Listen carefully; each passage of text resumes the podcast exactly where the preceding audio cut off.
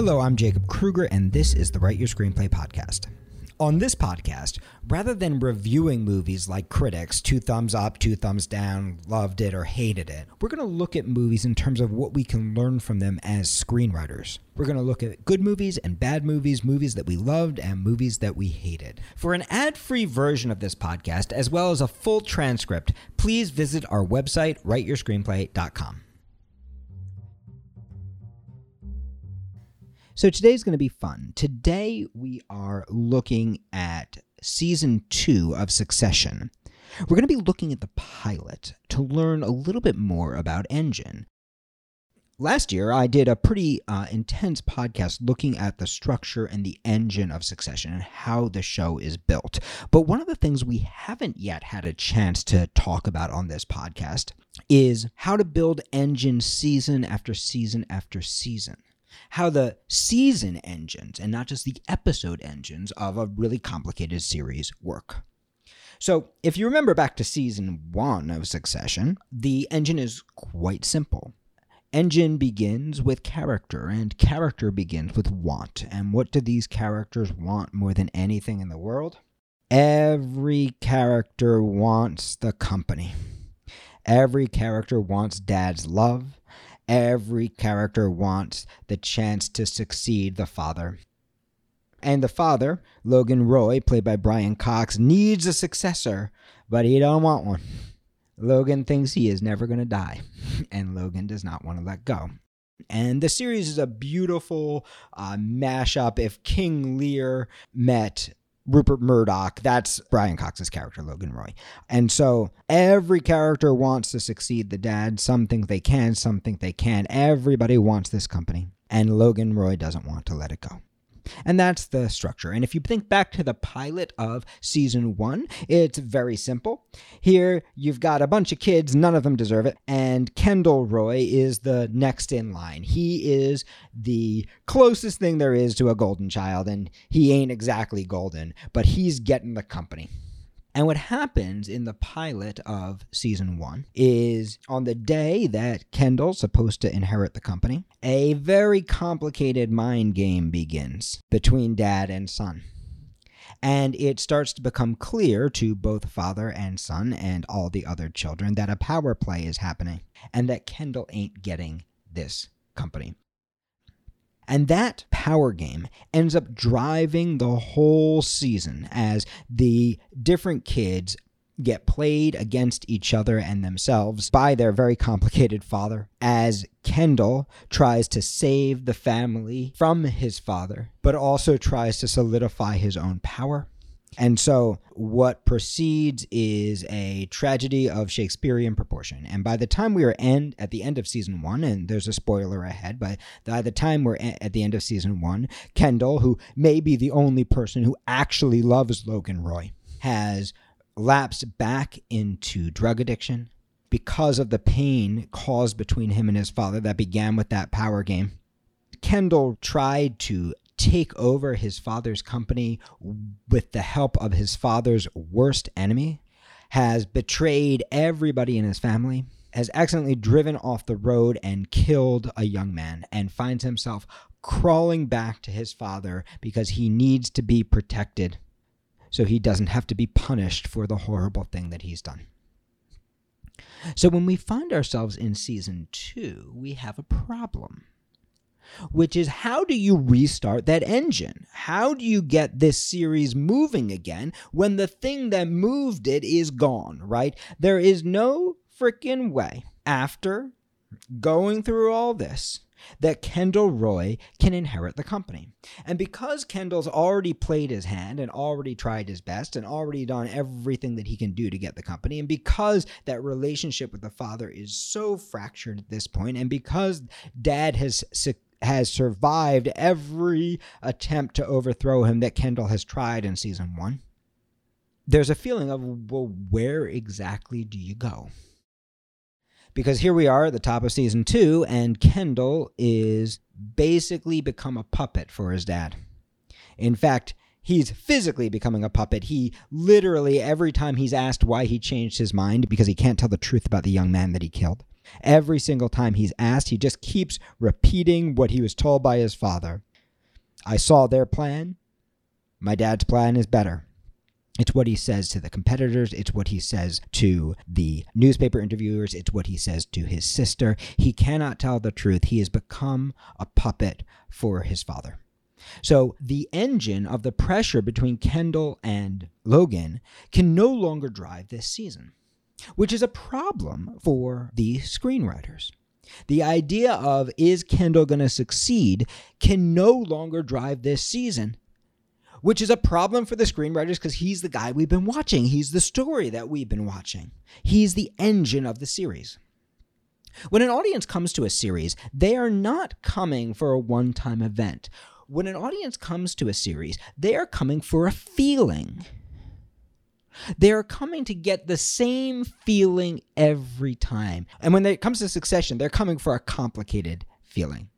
They're coming for a feeling that makes them feel both disgusted and sad, that makes them want to both laugh and cry, that makes them angry at the 1% and also feel bad for the 1%, that makes them wrestle with the political imbalance of power and the control of media there is a lot that we're coming to feel. But all of that feeling grows out of the simple engine that makes each episode feel the same, but also different. When you exhaust your engine, you've got a problem because you get into season two and you've got to create the feeling again. You got to create the promise where the audience goes, Oh, I get how season two can feel like season one. And at the same time, it can't feel exactly like season one. It's got to also feel different. So let's look at how they reset the engine. In season one, the engine gets set when Kendall Roy gets promised the company. In season two, the engine gets set when Shiv Roy gets promised the company. You can actually see that the same things happen twice. In season one, it's Kendall. In season two, Shiv becomes Kendall. Season two, Shiv gets the company. And just like it was for Kendall, it is the most emotional experience in her life. It is the one moment in her life where she feels like maybe dad loves me. And it's one of the most beautiful scenes in the Succession series so far. That you see, Shiv has strong defenses against her father. She actually is the smartest of the kids. And she's been waging her own war against her father by representing the political campaign of one, his, one of his political enemies. And she has built up a wall against her father where she has told herself that she doesn't want it. And she has told herself that any action that Logan takes that makes it look like she might get it or that he might sell it is actually just a test, just another one of her dad's complicated mind games. So when her dad offers her that company, she turns it down. She turns it down multiple times because she knows better, because she knows there's a freaking game coming. She knows that she's going to get screwed just like Kendall got screwed. She knows that with dad, everything is a test of loyalty. When Logan almost tweets that he's going to sell the company, and she stops him and realizes, or at least believes, that he's serious. And they have this beautiful moment, this touching moment, where she asks him, Why did you never ask me before? And you realize that this is the first moment when Shiv Roy in her life has felt loved by her father, has felt appreciated by her father, has felt seen by her father. And you realize that this is exactly what happened with Kendall. And just like with Kendall, there's a little catch. See, there's something happening in the background. It's handled in a complicated way because the truth is, Shiv is much, much, much, much smarter than Kendall. In season two, it's Shiv who says, We can't tell everybody right away. And her father says, Yes, of course, we can't. And instead, they end up around the table, and she keeps a secret. She keeps a secret even from her husband, Tom.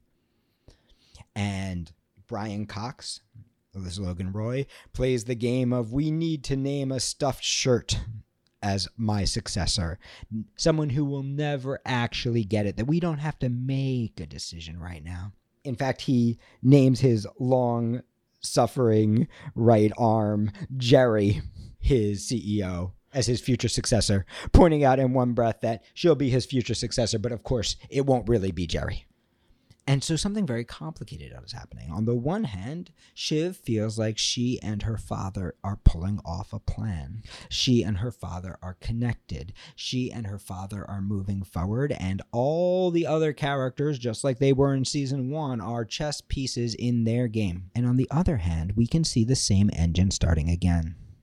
Because we know Logan Roy too damn well. We know that Shiv ain't getting that company. We know that there is another game afoot, just like Shiv believes there's another game afoot. And we might be right or we might be wrong about that, because at this point, all I have seen is the pilot, just like you. But what happens is the engine gets set again. The feeling of the children being played again, the feeling that season one was about Kendall and season two is about Shiv, and you've got two people who love their frickin' dad, who are trying to succeed him, but who are caught up in a game that is over their heads. So, how does this apply to your writing? When you're working on your own pilot, you need to know that you are building more than just an episode. You are building a franchise. And a TV franchise or a film franchise works just like a franchise company in any other industry if you're building a burger franchise, every time people come, they want the same feeling. You don't want to go to Burger King in Missouri and get a completely different feeling than you get on Burger King in New York. And you don't want to go to Ruth's Chris Steakhouse in Missouri and get a completely different steak than at Ruth's Chris Steakhouse in New York. You want that same feeling. The best pilots contain more than just an incredible story. They also contain the engine, where a trained eye can look at the pilot and see how you could run it for five seasons. Together with your pilot, you will develop a piece of material called a Bible. And what that Bible will do is it will confirm a great reader's suspicion of how this works and also take things even to the next level. And a part of your Bible will describe the seasons. You'll describe what happens in season one, You'll describe what happens in season two. You'll describe all the way through season five. And you'll be able to describe it in such a simple way that everybody can immediately get it, just like I said it. In season one, it's Kendall. In season two, it's Shiv. In season one, it gets set up like this. In season two, it gets set up like that. In season one, the characters get played against each other like this. In season two, they get played against each other like that. How do you find that engine? sometimes finding the engine of, of a series is the hardest part because sometimes that's not just about writing the pilot. Sometimes it's about writing the pilot, then writing episode two, then going back and rewriting the pilot, then writing episode 52, then going back and rewriting the pilot, and then finally putting all those ideas together into a Bible that's basically the secrets of how your series can run forever. If you'd like to learn more about that, there's a couple ways that you can do it. Um, you can learn in my Write Your Screenplay class the foundations of writing a pilot. Of how do you take that character on a journey? How do you build the structure of your scene? How do you build the structure of your acts? How do you write great characters? How do you format for the inner eye? In our upcoming TV drama weekend intensive on, in October, October 26th and 27th, you can learn to take that to the next level, really focusing how to build a pilot, how to build a Bible, how to build an engine in the TV drama world. And of course, you can learn how to do all this stuff in our ProTrack mentorship program, where we pair you one on one with a professional writer who will mentor you through every draft and through your Bible and through every phase of your career. But the important thing to remember, whether you are writing a TV show, whether you're writing a Bible, whether you're writing a franchise film, is that engine is actually related to theme. And theme is actually related to you. We often think of engine like this very intellectual idea. And the truth is, if you're engine is simply intellectual, it will make a lot of sense, but nobody's going to buy your series. The engine actually grows from a wound. It grows from a wound in you. It grows from a genuine pain in you, a relationship you can't resolve. Or sometimes the engine grows from a beautiful part of you, a beautiful part that you are trying to hold on to in the face of a challenging world. Sometimes the engine can grow out of something that you aspire to, a way you wish we could be, and sometimes it can grow out of a fear of how you might be. But it's important to understand that the engine is personal because engine is simply the commercial way of talking about something much more important, which is called theme.